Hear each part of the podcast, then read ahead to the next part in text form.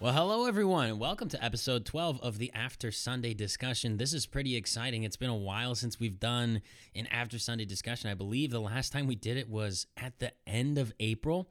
So we've gone virtually the whole month of May without doing an After Sunday discussion. And this is going to be the first podcast that goes up in the month of June. So, first and foremost, very sorry. we have not recorded an after Sunday discussion within the month of May. We're hopefully going to be able to get more of these out here in the near future. May was crazy though. May was insane. It was in, it was absolutely there was something every weekend it felt like. Every weekend It's there was like- something going on. I was just bombarded by finishing up a class and then starting a new class. It was ridiculous. Yeah, and then like work for me was crazy and just everything that goes along with family and just dealing with stuff. It's just it's tough. Yeah. It was tough. Yeah, the month of May virtually just Mother's Day. disappeared. Mother's Day, just holidays, things going on, life Yeah. being busy, people graduating, things going on. It's just it's a it's a it's literally mayhem, right? Mayhem for Mhm. you know, a really bad joke there. So I got Josh to laugh. terrible. I had to point out it was a joke first, but but I got him laughing. I'm not a comedian, everybody. So like like for example, like we're recording this the week the week of Memorial Day. yeah, So like Memorial Day has already happened. right. This is a Thursday. Memorial Day was on a Monday. Right. And I know for me, we had something going on Friday, Saturday, Sunday. Two things happened on Sunday. I was with you until like 1.30 in the morning on Sunday. Yeah, that was a blast. We're going to talk about that here in a minute after we talk about your ridiculous workplace. And then and then Monday, like you had family stuff. Mhm. And then I went and did the Murph workout, which was ridiculous. My hands still hate me for that. But then Did you do all of it? Were you able Yeah. to do the whole thing? I did Way the whole go, thing. man. It took me for it took me an hour and fifteen minutes, but I did it with a twenty pound vest. Wow, that's So, good though, man. That's a tough workout. It's a very tough workout. But uh and then got straight home, cleaned, showered, and then you, your wife, and a bunch of people came over to our house. Yeah, that was great. It was a great people time. didn't leave until nine PM. It was, That was not us. insanity. no, it was not you. But Okay, Cody's we- daughter got to meet meet a meet a dog, Yeah, which is was, my dog. I, I was which gonna is- say that that was maybe maybe some of the highlight of the day was watching my 16 month old daughter interact with a full grown German Shepherd, and she wasn't terrified of it to the point of where she was screaming and crying every time she saw it. Just she's kind of you know still learning how to walk. She's very stable. She's good walking. Um, but she's still in that Mosby toddler phase, likes to, toddling like- back and forth and watching a full grown German Shepherd just go up to her, like very nice, very kindly, wanted to go up and just just be by her. She just full blown, straight to the ground, fetal position. Every time it he came close, it was fetal hilarious. position. It was so. What happened was she didn't see him come up the first time that she was standing like unassisted, and she turned around and here's this seventy-five pound German Shepherd staring at her. She freaked out and just dropped on her butt. and just sat down like she was ter- like it's it startled her. So then every time the dog would like show up and she was standing someplace, she just dropped to the She ground. dropped to the floor. I loved the reaction. It was so good. It was so so priceless because there was no tears. There was never any crying. It was just her reaction. She was just like, "What get is down. this?" what is this giant thing coming at me? Because just imagine how big the German a German Shepherd must be to her. You know, she's well, how, how much does she weigh? and, ah, she's I think she's around twenty pounds. So she's Okay, so the dog tiny. is three times her body yeah, weight. big dog, small human. Right.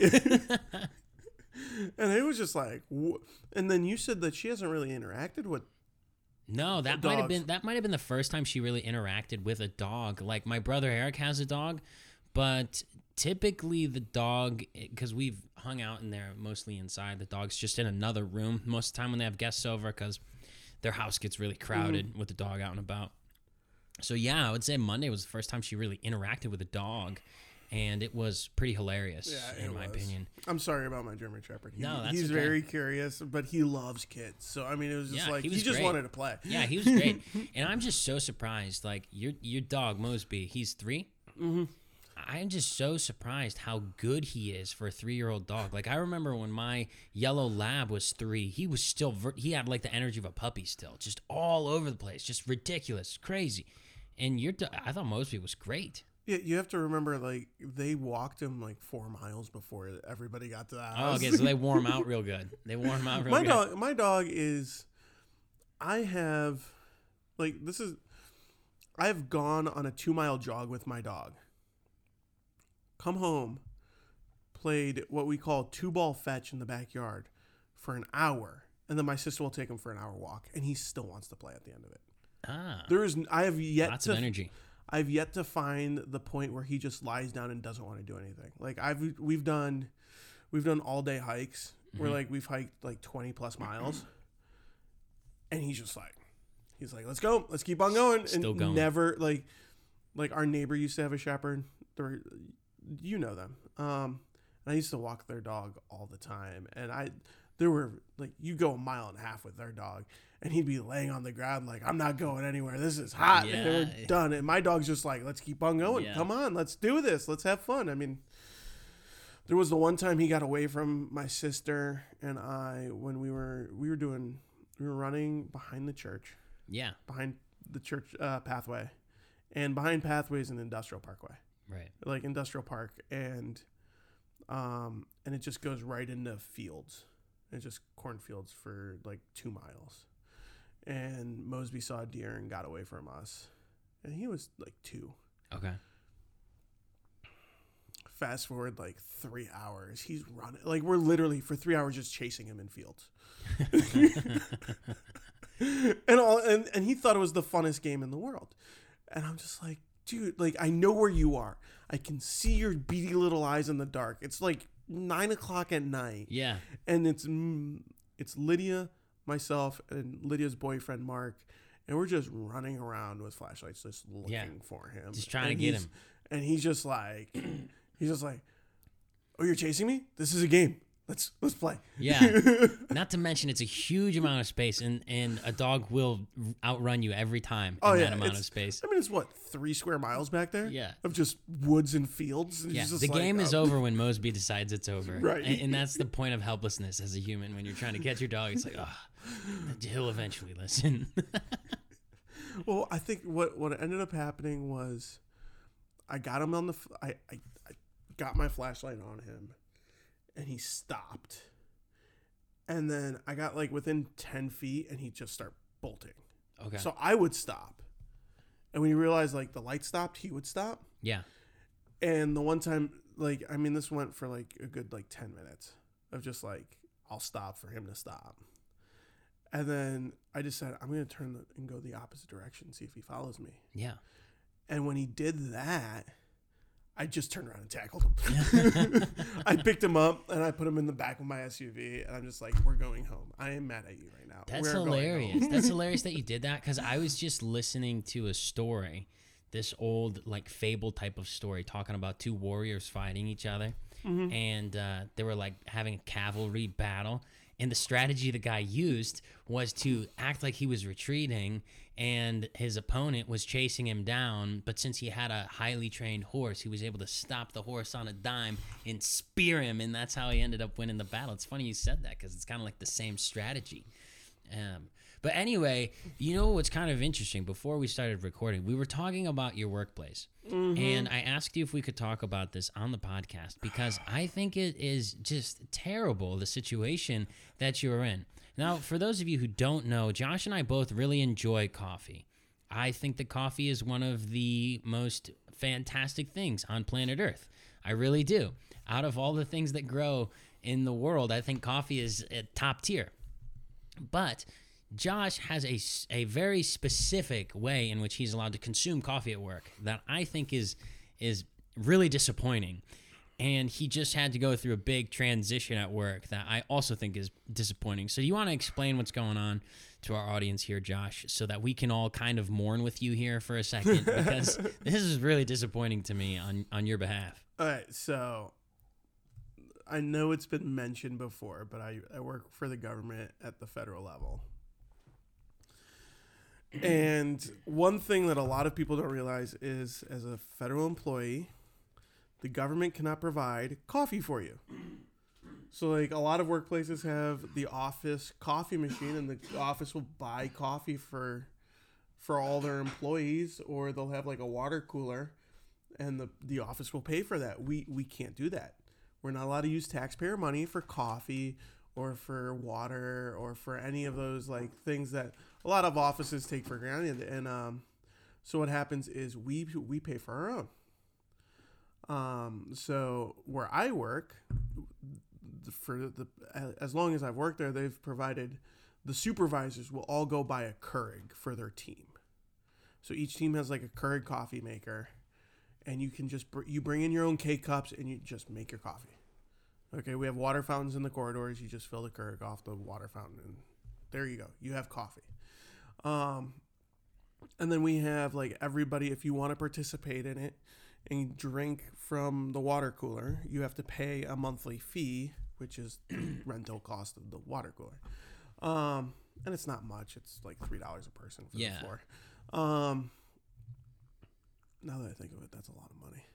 There's a lot of people on each floor. Yeah, Anyway- go through a lot of water. Though. Anyway, so so recently, the safety team went through and decided that the coffee machines caused a safety hazard because they produce heat because they make coffee. Mm, Because yes. you need heat to brew Yeah. coffee. Exactly. What about the heat that uh, is caused in the lights? There's a lot of heat and electricity.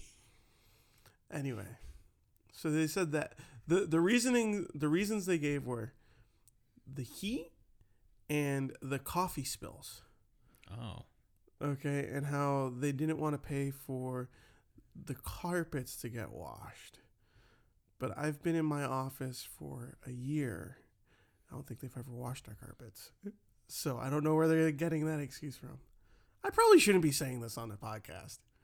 well, we don't know which branch of the government you work for. That's true. So. They can probably find out though. Anyway, so they decided that because of those two reasons, we are no longer to ha- allowed to have coffee makers in our office area.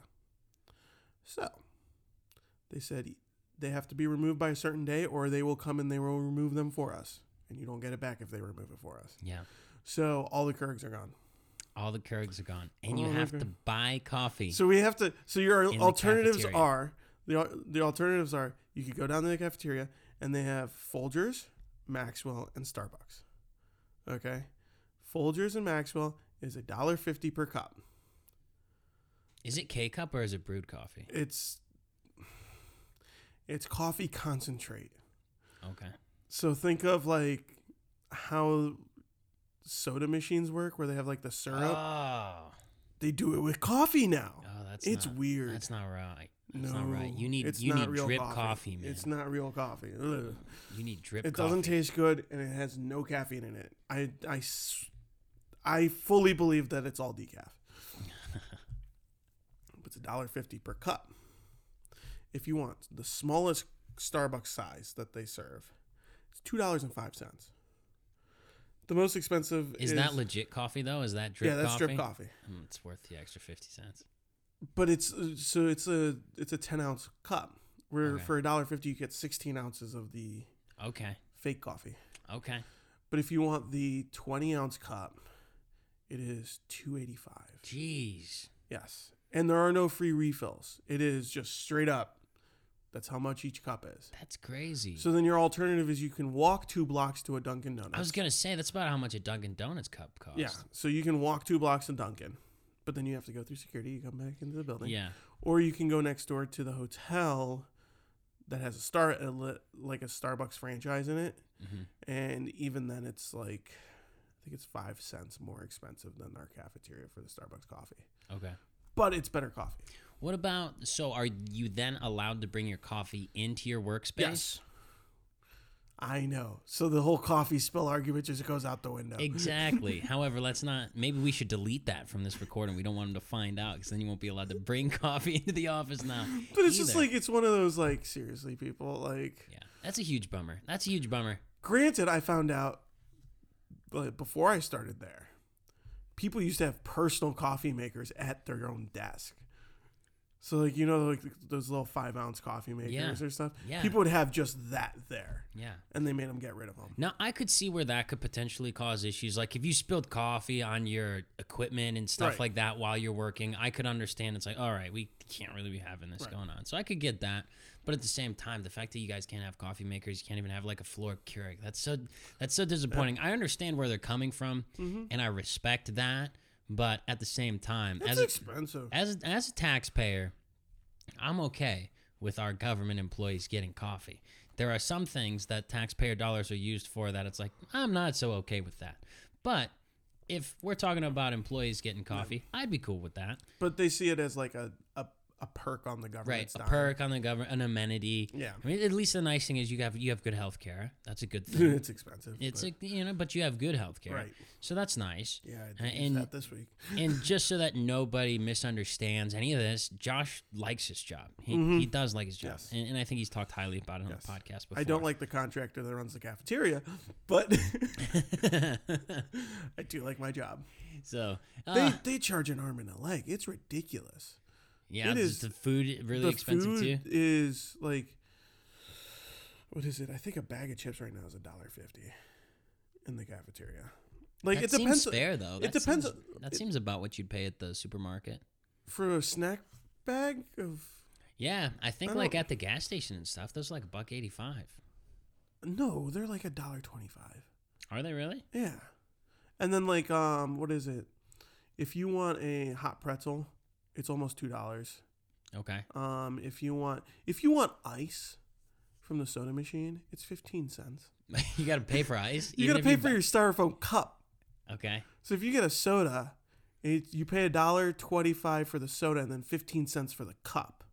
Okay. If you want it just like a like a, a plate, they charge fifteen cents. Any anything that's not a fork, knife, or spoon is fifteen So they Like- provide the plasticware, and just you need the the, the the plates. styrofoam costs you money. Like, and here's the other thing: so like they have a condiment bar yeah. for like burgers and stuff like that, and they have lettuce, tomato, pickles, and then I can't remember what else they have there. You can get the condiment bar for free, but if you go to the salad bar, they do it by weight. Okay, and it's ninety five cents an ounce. Okay. Okay, so like it's like, well, I can just go get the lettuce from there, the lettuce and tomato from the condiment bar, and then like the carrots from the salad bar. It's three dollars for a hot dog. Oh yeah, hot Um, dog three bucks. That's ridiculous. Like a quarter pound hot dog or or no, just a small like a hot dog. like a small Frank's hot dog. oh man, that's brutal. You Yeah. better pack your lunch then. I guess I that's what they're encouraging you to do. I know. They're encouraging you to pack your lunch, save your money. Yes. Ah, but anyway, everyone, we should all feel bad for Josh. That's kind No, of a dis- that's a disappointing thing. No, we should. Everyone knows that going through the workday, if you're a coffee drinker, going through the workday without a cup of coffee can can be tough. it can be dangerous. And then if you got to go down to the cafeteria and spend a lot of money on coffee, that can be disappointing. But it's better than no coffee. Yes. And so, anyway, what we wanted to to do before before getting into our main topic we want to discuss, we actually wanted to do a quick snack review. Quick mm-hmm. snack review. Today we went to our local grocery store and picked up one of my favorite types of gummy snacks. However, this particular brand was a little different tasting than how I remember these. And so what we have here are gummy sharks. Anyone who's never had a gummy shark before, it looks exactly like a shark. It has a blue top on the dorsal fin side of the shark, and then on its bottom belly, it is white. And these are two different types of gelatinous whatever to make a gummy. Actually, I think Snack. the bottom is actually wax. The bottom, if it's wax, Here's that's the weird. Okay, here's the ingredients. It's corn syrup, sugar, gelatin, white grape juice from concentrate, citric acid, sorbitol, artificial flavor, carnauba wax, and then artificial colors blue 2 and blue 1. Oh, So th- this is grape flavored? it, I could see that. I could see it's a little grape flavor in there. Anyway, it's Um, okay. It, they're blue on the top and white on the bottom. I don't like the white. Yeah, Josh doesn't like the white side. He's been complaining about the white side basically all night, and he's Well, because the blue he's top. really disappointed about it. The blue part tastes really good, and the white part tastes like chalk. So uh, the white part, I feel like it's not really there to add flavor. It's there to add texture. It's there to give it It's like a, a. crap texture. It's, like it's there to give it a unique texture so that it's not just like having a grape flavored gummy bear. It's got to be different, man. This is this is a gummy shark, specifically called Shark Attack. Shark Attack from the local grocery store, which we could name. I think we could name. This is from Giant Eagle. Eagle. Uh, from your local Giant Eagle. So, if you are thinking about getting gummy sharks, this is a snack I actually recommend. These are great on road trips. yep. I I think they're really good on road trips. This is a good road trip snack if you're And going with on a summer road here, trip. it kind of makes you think about the water Yeah, and just going and hanging out over by the. Well, no, you can't hang out by our lake. They closed. Did you hear they closed Edgewater Park today? no, I didn't. Because they were supposed to have Edgewater live, but the number when we had the storms. Okay, we talk about the weather too much, but but the storms caused I think it was like 400 it was like it was like 4,000 or 40,000 gallons worth of sewage into the lake and it contaminated the parks, like the beach Oh, at the park, so you can't swim until they give us the all clear. that's nice. Yeah. That's nice that they're at least going to give us the all clear. Kind of scary they have to, but I will say so like my the office that I work at is pretty close to Lake Erie. You have like two sets of doors. So you have the like the turnstile doors that you have like this little area between them and then like the actual doors to our building. Mhm. And between that smelled like someone left like a, a raw catfish. Oh, And just that was that was the smell yesterday. that's it was terrible smell. yes, but that's what happens when we get rain on Lake Erie. It's Ah. disgusting. Anyway, back to the snacks. Everybody. Sharks. Here's what I'm going to say about the snacks. Great road trip snack. However, pace yourself when you eat these. It is very possible to get very excited about the flavor and the goodness and how fantastic they taste as you're eating gummy sharks. But what happens when you eat gummy sharks and you just keep eating them and you eat, eat, eat them, just like anything that is gummy or gelatinous, it forms this really hard to digest material in your stomach and it can cause a bellyache rather quick if you mm-hmm. eat them. I'm feeling it right now actually. Yeah, Josh has eaten a handful of these. He's eaten quite a few of these, and now I think he's beginning to feel the weight. I'm pretty sure this stuff, I don't know the science behind it, but I'm pretty sure temporarily it turns into a solid brick within your stomach. It wouldn't that's what it surprise me. like. You know, you, surprisingly, like you'd think gelatin would have more like f- digestive properties, like easier to digest. There's no fiber in these things. It's just straight up sugar. No, no. I'm gonna have to go home and drink some Metamucil or something. Yeah, I think you're gonna be fine though. It- Wait, you you said you had those Haribo gummy bears? Do you Yeah. have the sugar free ones? I might need No, those. No, I don't have any. I don't have any sugar-free Haribo gum, gummy bears. But I was brought into the know by Josh about something about the sugar-free Haribo gummy bears. Do you want to share with our No, audience what that share is? We're not going to share it with you. You're gonna have can to go look find- it up. you're gonna have to find out on your own. However, I will give you a hint. They are um, going to help your digestive system. You can look it up. But we're going to move on into our main topic today. Wait, we have a topic? Yeah, we have a main topic for today. Um, most of the times on the After Sunday discussion, we at least have one thing that we decided to talk about. Most of the things we, we talk about, we, we really don't plan, and we just try to discuss and, and talk and, and have a conversation. And what we did want to talk about, what we we said we wanted to share is with graduation season being here, and a lot of people finishing up high school or college or a stage of life. I thought it would be fun for Josh and I to kind of talk about in a fun way our college experiences because we both had two very different college experiences. I had in one collegiate career, I went to two campuses of the same college, which were both very different from each other. So it was a fun journey. A lot's happened. So I figured we we would start by just kind of sharing our college experiences. Josh, you you had a little bit of post secondary stuff, and then going to Cleveland State and being a commuter student and Yep. juggling a lot of work in in the midst of that. So Josh, why don't you begin to share with everybody uh, your your how what college did you go to first of all, and were you a commuter? Did you live on campus? Well, you just gave away the like? punchline. Sorry. No, so I went to a school called Cleveland State University in Cleveland, Ohio. It's a state school, the State University.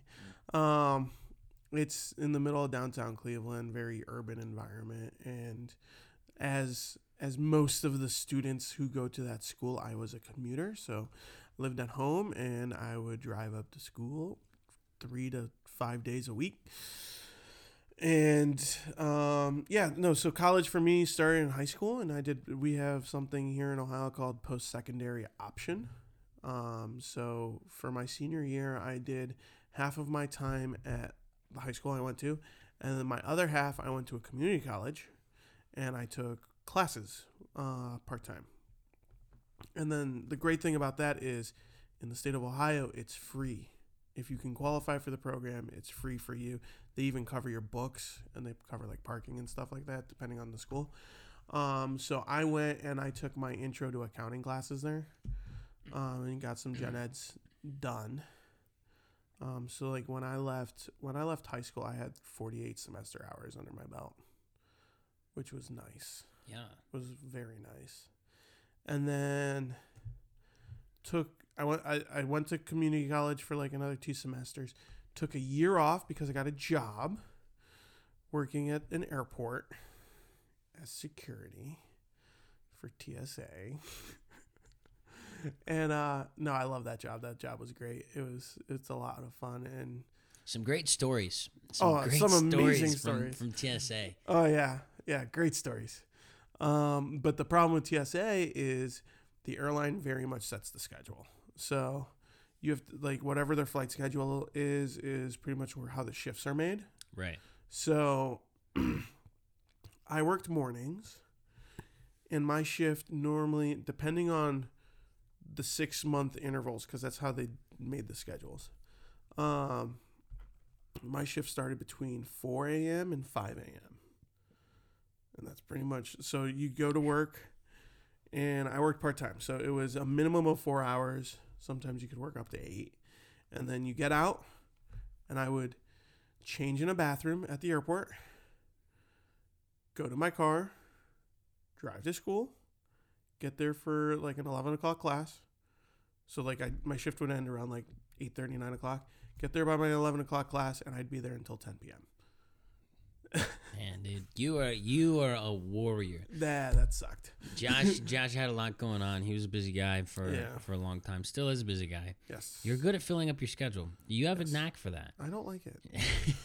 I need to figure out how to not be that good at it because it's. Yeah, no. So, so yeah, no. That was a whirlwind of. I mean, the year off, kind of really helped, kind of like solidify like you need to go to college. Yeah. Um, because part of it was, I was working retail at the time, like at the beginning of the year Right.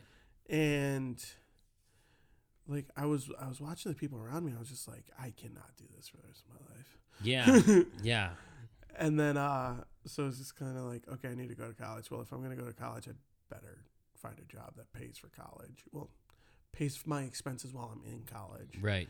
And uh and yeah, no, I had I had forgotten that I applied at TSA. Like they called me t- two and a half years after I applied, Oh. and they're like, "Hey, you want a job?" I was like, "Yeah, can I go to school?" And they're like, "Yeah." And I was just like, "Okay." So, I mean, it was it was nice because I already knew I wanted to do accounting through post secondary, yeah. and then just to jump right back into it and just like, I mean, I was in school. Total time, total time I was in college was three and a half years, Okay. And then I was done.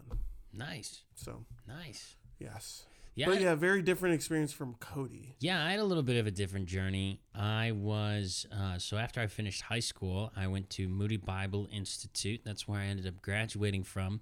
But the school at the time had two campuses. It had a main campus, which was in Chicago, and it had an extension campus, which was also the location for the missionary aviation program in Spokane, Washington. Wait, there's a missionary aviation program. Yeah, Why did I never hear about this? I know that I've told you this before. No, you have never. I you have never sh- told me about I this. I for sure have. No, you have not. Okay, well, I guess I've never told Josh about this. Well, now you guys all know. There's a missionary aviation school for Moody out in Spokane. And so there was also an extension campus for the biblical studies program. Now, I myself was majoring in pastoral ministry, but the first year for all majors at Moody is the same. Same curriculum, same stuff. So anyway, I was part of a program that basically was like, "Hey, you got to do one year out in Spokane. We have minimal housing in in Chicago. We're already full. You got to do one year in Spokane, then you can transfer to Chicago without having to reapply." So that's what I did. I moved out to Spokane, Washington, and this was probably this is one of the coolest college experiences somebody could possibly have. At first, it was kind of scary because there was no on-campus housing. There's no meal plan. And so immediately it's like, okay, I've got to find a place to live. I've got to find an apartment or or a place to live. Fortunately, a guy I had gone to high school with who had graduated the year before me did the same program and he kind of pointed me in the direction of some apartments and where people lived and where people hung out and stuff like that. So I was able to find a place. My parents were very helpful in that and was able to to be in a location. I I had two roommates, two roommates who ended up being very good friends, and it was really fun. It was a really fun lifestyle living off campus but close to campus and and being kind of out in the world while studying the Bible and, and all of this stuff was really cool. It was really neat experience.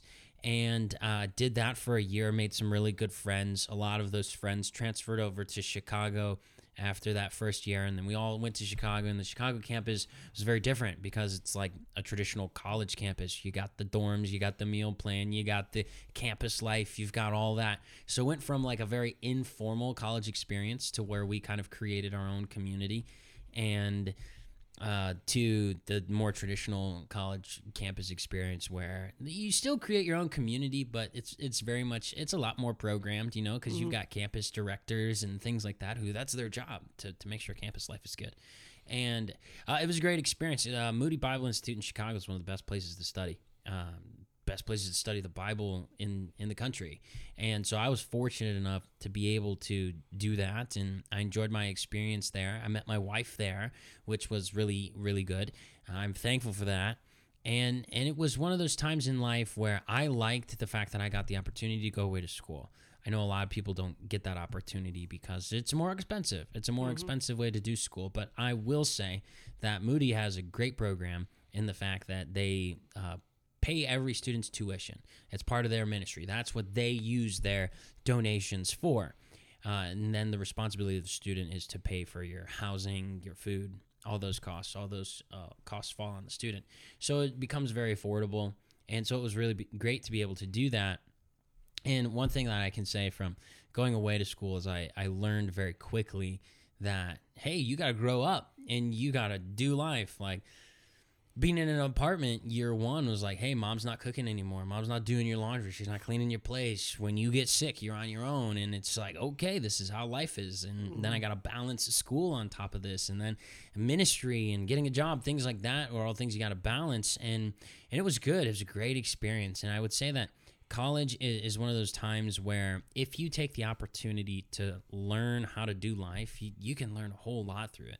So Josh, as a commuter, I would I would say that your life was different than most commuters because I would say that you had a lot more responsibility on your plate than most kids who are going to college while living at home with mom and dad. Would you agree or disagree? Agree.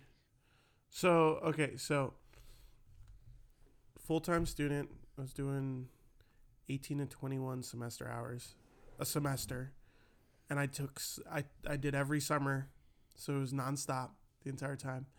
Um, at the, at, my dad worked away from our house, and just oh, like his job took him like he was gone. I know my first year was eight months. Uh, he was gone, and that I mean that's throughout high school. I mean that's just from my freshman year to even now. He, he's always had to live away, like at least six hours away from us, because uh, of his job. So it's just so like I had a sister in high school, um, and just like having to drive her around to work and stuff like that, and getting like kind of doing the dad thing, maintaining the house for my parents, like lawn work. Something breaks, see if I can fix it before they have to call a contractor, plumber, or whatever. Um, I was working crazy hours. I was also the ministry lead for youth. for my entire high school from my entire college career. So I had I had ministry going on. And I was also doing children's ministry, and I was doing a, a lot of other things. And then, like, I mean, it was just busy. It was very busy. but I mean, for a little bit, I was working retail and TSA and going to school and had an internship while being the youth lead. Mm. That was that was the summer of 2014. That was you just- got a knack for it, dude. You just know how to fill up that schedule. Oh my goodness, that was. I remember. So that summer, I had to take this. In it was it was microeconomics. No. It was intermediate microeconomics. And- oh my goodness.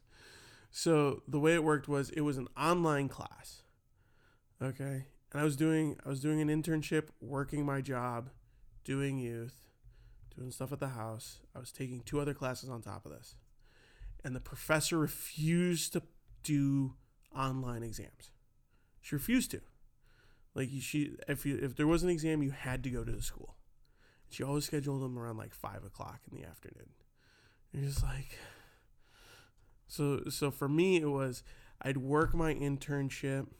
No, I'd work my my shift at the airport. I go st- straight to my internship. I'd work my internship for like eight hours, and then I go to class that night. Like that's kind of how my schedule was that summer. Um, and to throw a 5 p.m. exam in, you're just like, dude. Like, went to my internship coordinator. I'm like, I can't be here on this Friday because I have this exam, and I just remember the the one. It, it was the last exam of the semester, and I I was leaving. We were leaving for a vacation. That's what it was. We were leaving for vacation then the next day, and I was just like, I need to get this done earlier.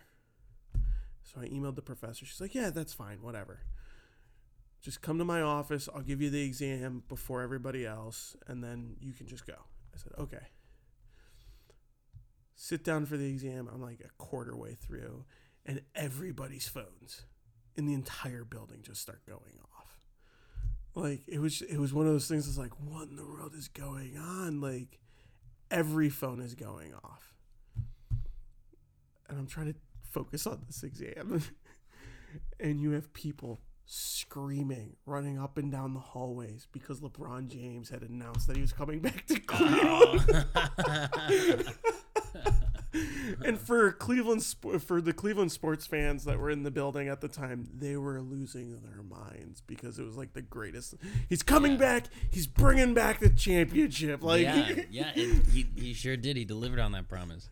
but yes, no, that was my final for that exam, and I did not do Ah. very well. Uh, so distracted. LBJ came back, man. but I did pass the class, so that's all I care That's about. that's all that matters. That all that's Yeah, all no. that matters. I, I mean, college was fun. Uh, Being a commuter, I will say, probably the campus life stuff isn't as big as a priority. right? Like something I noticed about going to commuter school was pretty much people came, they went to class, they left. yeah, that was it. Like I mean, for a school of, I think right now it's sitting at twenty two thousand students. Only eight thousand students live on campus. yeah. Um, everybody, small portion. what? It's a small, super portion. small Yeah. portion. Um, and because it's expensive, it's Mm-hmm. really expensive. And I never understood the people who are from Cleveland, whose families live in Cleveland, and still dormed at Cleveland State. Huh? Yeah, because it was it added ten thousand dollars a year to your tuition, Oh yeah. and I just it didn't make sense to me. But Right. at the same time, I mean, if you didn't know how to parallel park, you were screwed. Yeah. um, and it was it, it all depended on how much you wanted to get involved Yeah. because like yeah we had like greek like the greek stuff like fraternities sororities but they they didn't have houses Okay. they weren't allowed to okay so it was just kind of like you could be part of a sorority but it's just like it's almost like a club Right. and that's about it um we had like there was a bible study i got really involved in when i was there and that was great because it got you involved in something Right. uh, when my sister went she was part of the S- presidential student ambassadors program which you were there representing the school Okay. um, and it's it's one of the most prestigious organizations on campus and she did Okay. that her entire time at Cleveland State and she I mean it was every week she was doing something with people from the organization and it, it was a great networking experience Yeah. but other than that I mean there really wasn't much to do I mean most people didn't care about that whole Right. college experience it was I'm here I'm here to get my degree I'm going to go Yeah. and that's it Everybody kind of seemed to already have their own social life outside Yes. of the school and wasn't really going to Cleveland State for that. Mhm. And I think something too, you mentioned having Greek at your uh, at, at Cleveland State sororities, fraternities. That's something we didn't have at Moody. We didn't have Greek life. And what ended up happening is because I think there's always a craving on college campuses for that to some degree, having your identity in, in a group of people. I think people find that and do that naturally. It's just kind of a weird thing we do. And so that's kind of what dorm life became for us being students who who lived in dorms and basically everybody lived in dorms. There wasn't really an off-campus option for most students. There was a few who could get permission to have off-campus housing but it was a small small portion of students who were able to get off campus you had to have like a a ton of credits done and we had five year music majors so they were always the first ones to get it right? Because they, they've already got a full degrees worth Right. of credits. Um, but anyway I, I saw that kind of happen at moody in in dorm life where dorms then dorm floors would have their traditions and their uh, their mascots, their icons, the things they did, the silly things we did. I was part of a dorm floor where tradition and the silly things we did were just deeply embedded in our identity. And it's interesting because now the building that I was in is getting torn down. So so it's one of those things where I I see on Facebook a bunch of guys who who are just kind of joking around, be like, "Oh, we should all stand out in front of of Dryer Dorm and I'm Dryer Hall and, and you'd keep them from tearing the building down." and it was it's it was an old uh, converted nursing home converted into dormitories, and is an old building needs needs to go down. And I don't know what they're putting up there next. I I think just better dorms, but. Uh, anyway, it is kind of interesting how people just naturally go to that. But you know, Josh, I think something having gone to a commuter school for you, I also think you were able to find an identity in a group, and that's kind of why you're at where you're at now, uh, as far as church goes, Yeah. because because of the Bible study you found, and maybe maybe you could share a little bit about how you found that group and how that was important to. Oh, that was that was interesting. collegiate experience. So, went to Cleveland State. Most of my Christian friends from high school had gone elsewhere. So like I, I we had people like you went to Moody, we had people go to Indiana Wesleyan, we had people go to Geneva and Grove City and just wherever. Like they were just gone. Um, so it was it was weird because like going to Cleveland State, I didn't really know that many Christians. And my parents, when they were in Egypt, were really involved in Cru, uh, Mhm. Campus Crusade. And um, so started going to Cru, like the Bible study was at Cru. And I, I, it's a great organization. They do a lot of great stuff all over the world. I did not like their program at Cleveland State. It was it was weird because the the the person who's ru- who runs Cleveland State at the time was also covering three other schools, and Cleveland State was kind of his like the smaller of the three. So that was very much. It was just like it was a little neglected, in my opinion. Um. Regardless, uh, so I was. I remember I was in a class. It was business communications. I was just talking to somebody, and he, he asked me what what you do over the weekend. I just oh, I went to church. He's like, oh, what church? And then we start talking churches. Found out we went to the same youth group for a little bit when I was in high school, and we see, we connected that way. And his name's Drew, and he's a great guy. I love him to death. And um, which he his wife just found out she's pregnant. So congratulations to you guys. Um, your mom already told me. So, but uh, so we were talking. He's like, I was just like, like, hey, he was the one who asked me if if I had gone to Cru, and I said, uh. He goes, try it out again. So we went and didn't really. I mean, we we spent maybe two months going. It just wasn't. for us. Okay. And it was funny because so Cleveland State has the student center where like most of this campus life stuff like takes place and is planned and that's where you have like your there's a commuters lounge, you have your honors lounge well the honors lounge used to be there. Um, but you also have like it's just it's a big building and that's also where, like the bookstore is and the main cafeteria is. Um, but on the second floor they normally have tables advertising the different groups. And there was there's this there was this lady and she was sitting at this table and it just said campus bible fellowship and i talked to her a little bit her name's mary and my first impression was just like this seems very baptist Very Baptist, Baptist Very- man. very like I was I'm come from a Baptist church in my background, man. Baptists know how to do it, dude. Right. It's just- I was go just hard. like i was just go like hard. I was like, I don't know if I want to get involved in this. And uh and Drew and I, we were just we weren't getting it. We weren't getting fed it. I, I hate saying that, but like we weren't taking that much away from the Bible study at Cru. okay. So we're like, hey, you, we've seen Mary. Let's let's go check out her thing. Why not? And we go, and they're meeting like so. Cru would always get like these big rooms for their Bible studies, like first floor, all glass walls, like super nice rooms, and um, because they they had the people to do it. Right. And uh, and we we go to the CBF for our first time. It's in like, it's in the main classroom building in this tiny history classroom. Like, Yeah. probably fit like twelve people in it. yeah. And this is like the this is like the beginning though of all great stories right, Right, like all right. great stories all the best stories they always have the group that began in like the small Yeah. history classroom So, with I- no windows No, this had this Ah, had you- windows. You got was just- windows, okay. Yeah, we had windows, right, but it was this like this. This is a little bit better than most this origin ugly stories. pale green paint. it was just old. I mean, that building probably needs to get tore down, but um, architecture of the '70s with like the little slits for windows. It's just, it's ugly. Um, but we walk in, and it was I'm trying to remember. It was Mary, Pastor Bill, who's the pa- one of the pastors at City View, which is the church I go to. His daughter was on our His- other podcast yes. a couple weeks ago. Raking Yes, Coals. go you check guys it should out. check it out. Episode 19. Julia was there. Julia's brother Andy was there. And there were like two other people.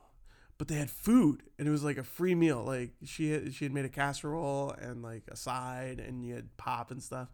And we were like, okay, let's just check this out. And Pastor Bill, I can't tell you what he taught about, but we thought it was great. And uh and then they did they shared prayer requests. And uh I just remember the the joke is Andy Andy prayed because he lost his wallet on a public bus in Cleveland and he was praying to get it back and what we didn't realize was that he had lost it like three months before that but like it was just it was a funny actually funny story he ended up getting it back with all of his stuff still in it Wow. which is in, someone turned it in maybe like four months later to the rta wow. yeah. But anyway, so we're just like, okay, let's just let's keep on checking this out. And then it just it kept on getting bigger and bigger. And it was, I mean, when I left Cleveland State, Drew was the president of CBF. I was the vice president. There you go. And we had 60, we had like 60 kids coming That's great. every week to Bible study. And it was just, it, it was a, it was a blast. It was an That's ab- awesome, man. yeah, they moved us into a lecture hall. And it was just Yeah. like it was it was it was cool, but food every week. Uh, it was That's just- what gets them coming. I man, the food. know. So You can always feed a college student. They're always slightly happier. yes, always, especially because it was like so. The way Cleveland State does their scheduling is Tuesdays. There's always a common hour, so it's it's about an hour and a half where there's no class scheduled whatsoever. Yeah. um, but it just allows every like it allows the cleaning crews to go through like pick the pick up classrooms hmm clean clean some of the classrooms and then it allows the students to just hang out like Yeah. here's an hour and a half where you don't have to worry about rushing anywhere Right. And then cbf always met at common hour Okay. so like you knew tuesdays if you were on campus between 11 and 12.30 you could go get free food okay. and There like and people would hang out afterwards That's awesome. and that's kind of how it always worked out and i mean for for the time i was there it worked so Good. Yeah, Good. but that's how I got connected to City View, and that's that's where I met Caleb. That's Yeah. where uh, met met. Uh, oh my gosh, there was lots of people, Yeah. lots of people, but it was good. It was good. yeah. So, That's awesome. Now, something that's interesting is I went to a Bible college. So as far as Bible studies go, you I mean got that more was than your fair share. that was just class day in and day out like um and i'm not saying that we didn't have bible studies we had groups and stuff together and, and things like that but one of the one of the things about bible college is that there's just a really weird subculture in bible college. Bible college is weird. I could do like a whole podcast and make fun of bible college for days. And it's hilarious and Can i love it. it's hilarious and I love it uh, because the the running joke is that you know Moody Bible Institute is also known as Moody Bridal Institute, right? So uh, because there's this uh, there's this popular thing that happens that a lot of students either get married before they graduate or shortly after they graduate to someone that they met at Moody, and that's pretty common for for Moody students. Isn't it the joke for? Isn't the joke about women who go to Bible colleges to get their MRS degree?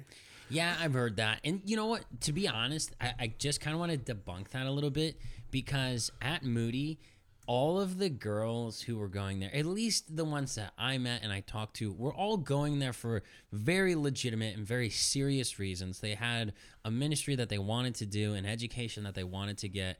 And and that was their focus.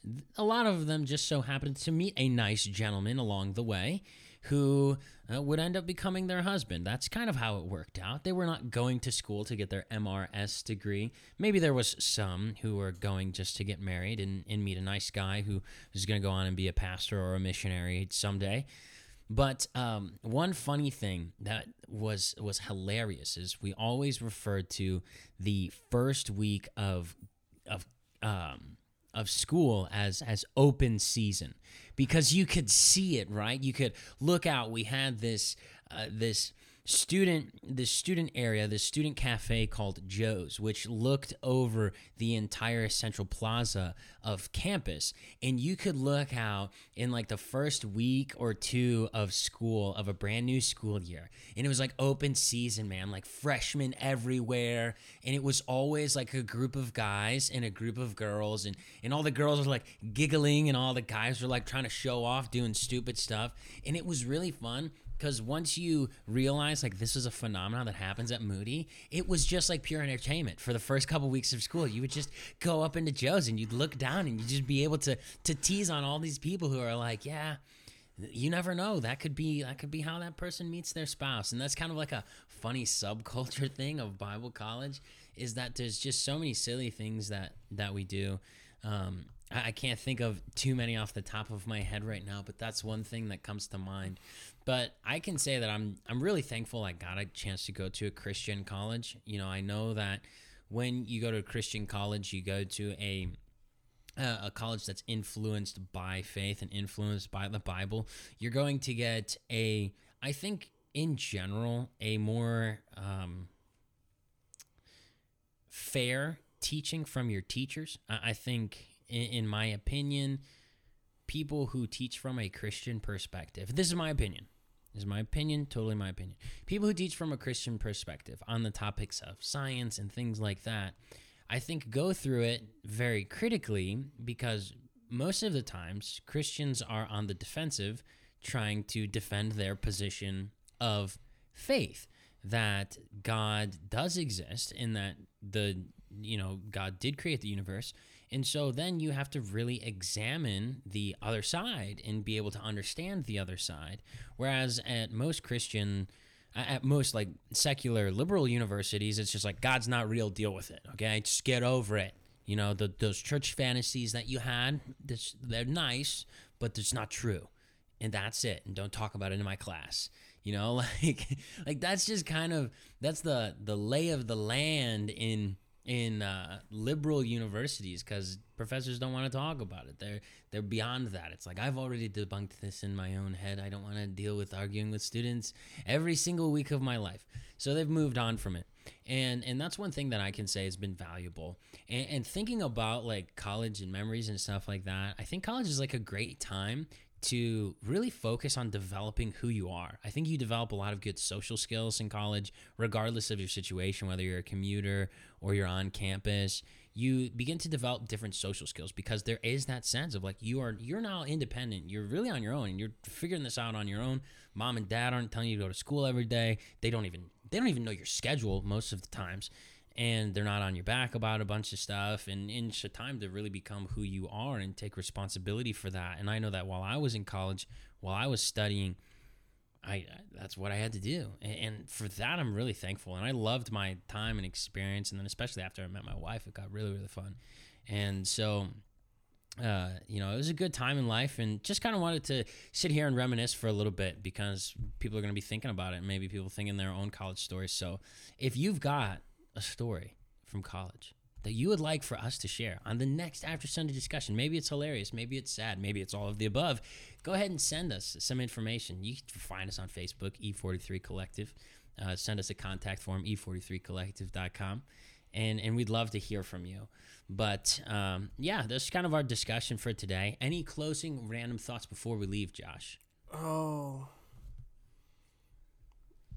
You you were mentioning like stories. And I'm just thinking of just the funny stories that we used to from from my time at Cleveland State. It's just like it's funny because like when you're in high school, like you're you're just like I just need to get to college. Just need to get there. I just need to get to college, and then you get to college, and like the only thing you're thinking about is like I need to get a job after this, like, and then you get the job, and you're like, man, I wish I was back in Yeah. college. yep, yeah, exactly. But, but here's also the other thing too. Like there's there's a different there's a different tone in when you're in high school. You're like, oh man, I just I need to get to college. I can't wait to get Right. to college. But when you're in college, you're like, oh man, I need to get a job. But there's more of a sense of worry behind it. Like I gotta get a job. I gotta I figure gotta this pay out. these student loans. Is- Is it actually gonna happen? Like it's really easy to get into college. It's not as easy to get a job. well, it's it's just funny because it's like it, like I think you're it's that last year of college where like the worry can really pile up because you're you're hearing about people who are like already getting jobs, oh yeah. and then you're just like And then you know your friend who's finished college who still doesn't have a job. exactly, and you're like snap, like what's gonna happen, and then and it. And, and it's just it's just funny because like the other thing too is like you you hear from your professors like this is how the how the career goes in this industry whatever you're mm-hmm. studying and then you a lot of times i'm finding that most people are not finding it that way Yeah. because the world has changed a lot Yeah. and it's it, it's it's one of those funny things where it's like i think most of the stuff i've learned i learned in college that i didn't think i was going to use i use all the time Okay. and a lot of the stuff that i thought i would use all the time i don't use often Okay. which is weird Yeah. because it's just like okay like this is this is apparently how life is but Yeah. apparently that's how it works and Yeah. it's just funny it's Yeah.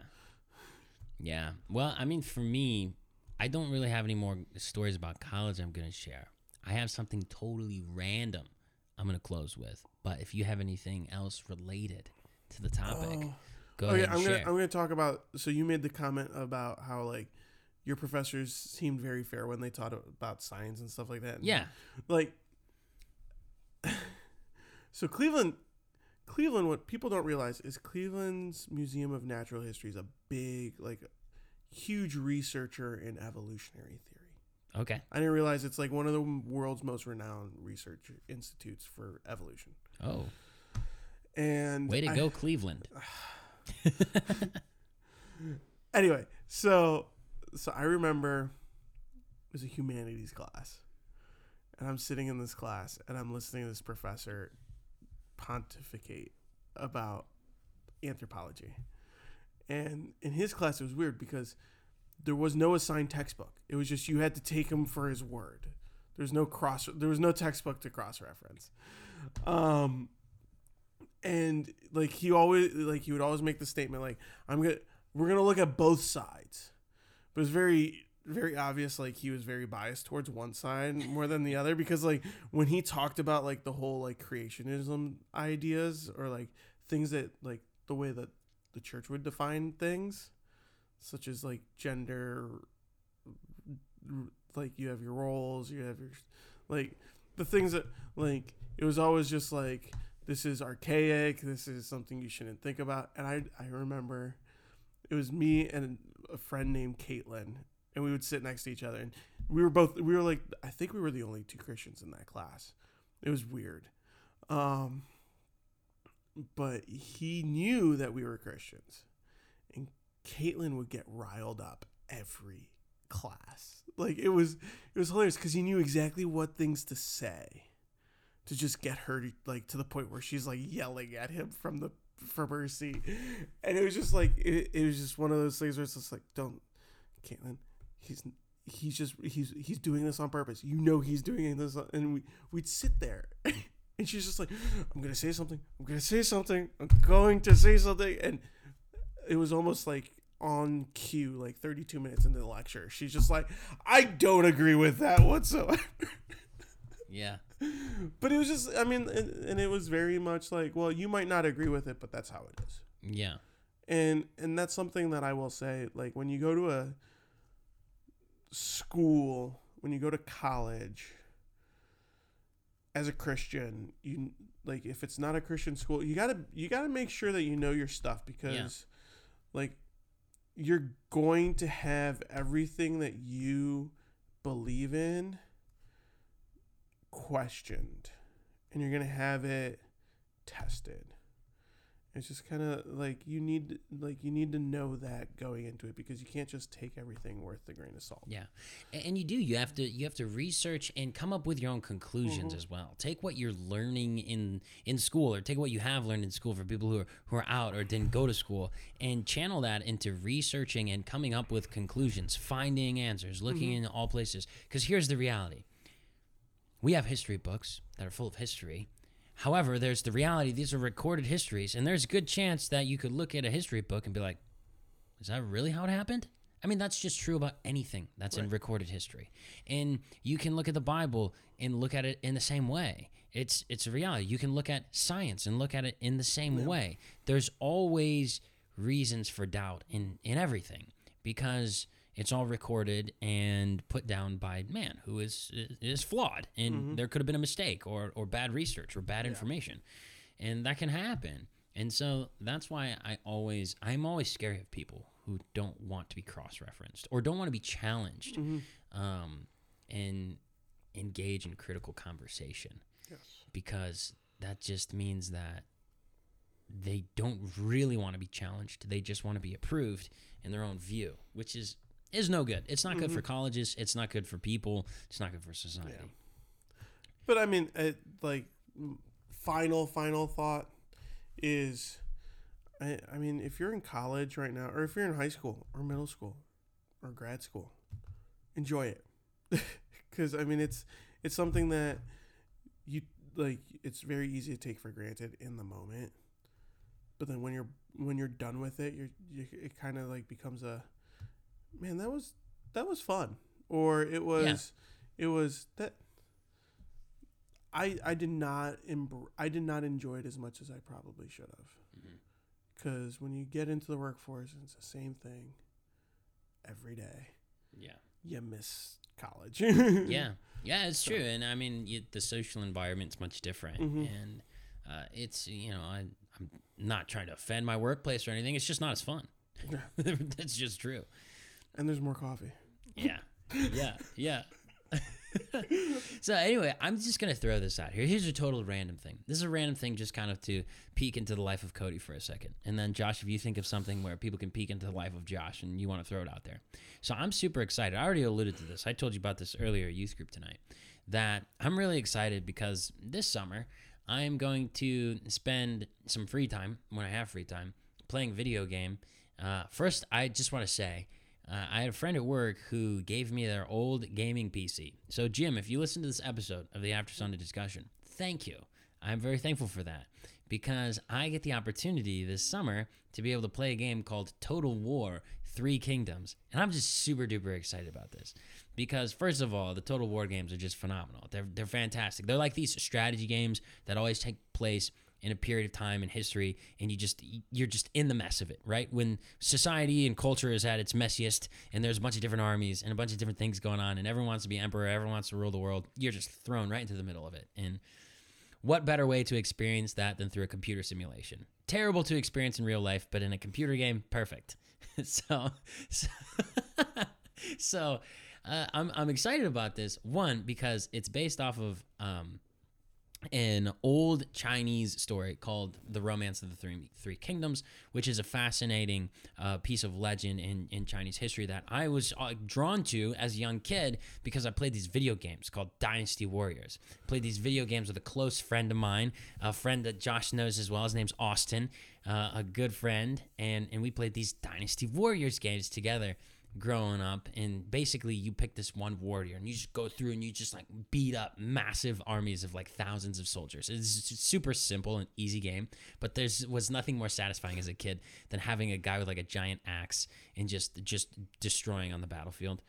But anyway now they have this strategy game based on this same time period which is actually historical. Uh, the book itself is historical fiction but uh, it's neat because it's an opportunity to to play this game in like a more uh, adult and strategic fashion, and I'm excited because I think Austin and I are going to try and do like an online campaign together. I texted him about it, and we'll see if we can get it up and running. But uh, I'm I'm curious to see who is going to be the emperor of Three Kingdoms China.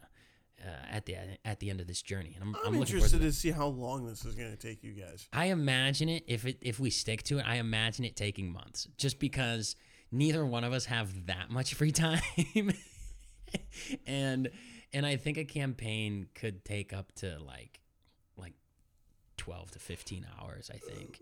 Um, but anyway, Josh, if you would like to join in on the on the action, Oh yes, when I get my PC up, I will join in. it would be fun. Yes. It would be fun.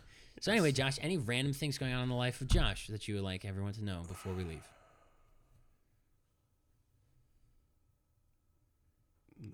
Um, I don't know. Can we, why don't you tell everybody about the fantastic movies that you've been introduced to? Oh, the John Wick movies. yeah. So Cody let me borrow his two co- his copy of John Wick and John Wick Two, and oh my goodness, how have I never seen these movies before? I am like flabbergasted because Yeah. it's funny because Cody's favorite movie is the first one. I really like the second one. I like the world building the second one creates. And you went and saw the third one, right? I did. Oh my goodness, I'm so jealous. I need to go see that. Yeah. And, and the thing about John Wick is I kind of view myself as somebody who is is somewhat of a film critic. Uh, and John Wick, in, in a lot of ways, things that aren't great about films. There's a lot of elements of that in John Wick. But because the action is so cool and the world itself is so fascinating and just weird, I throw all my criticisms out the window.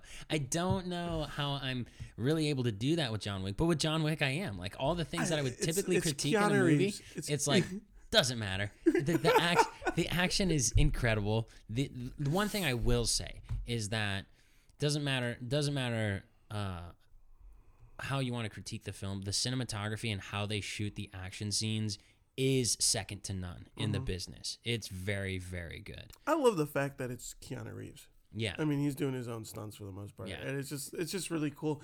And oh my goodness, I am what they did to that Mustang.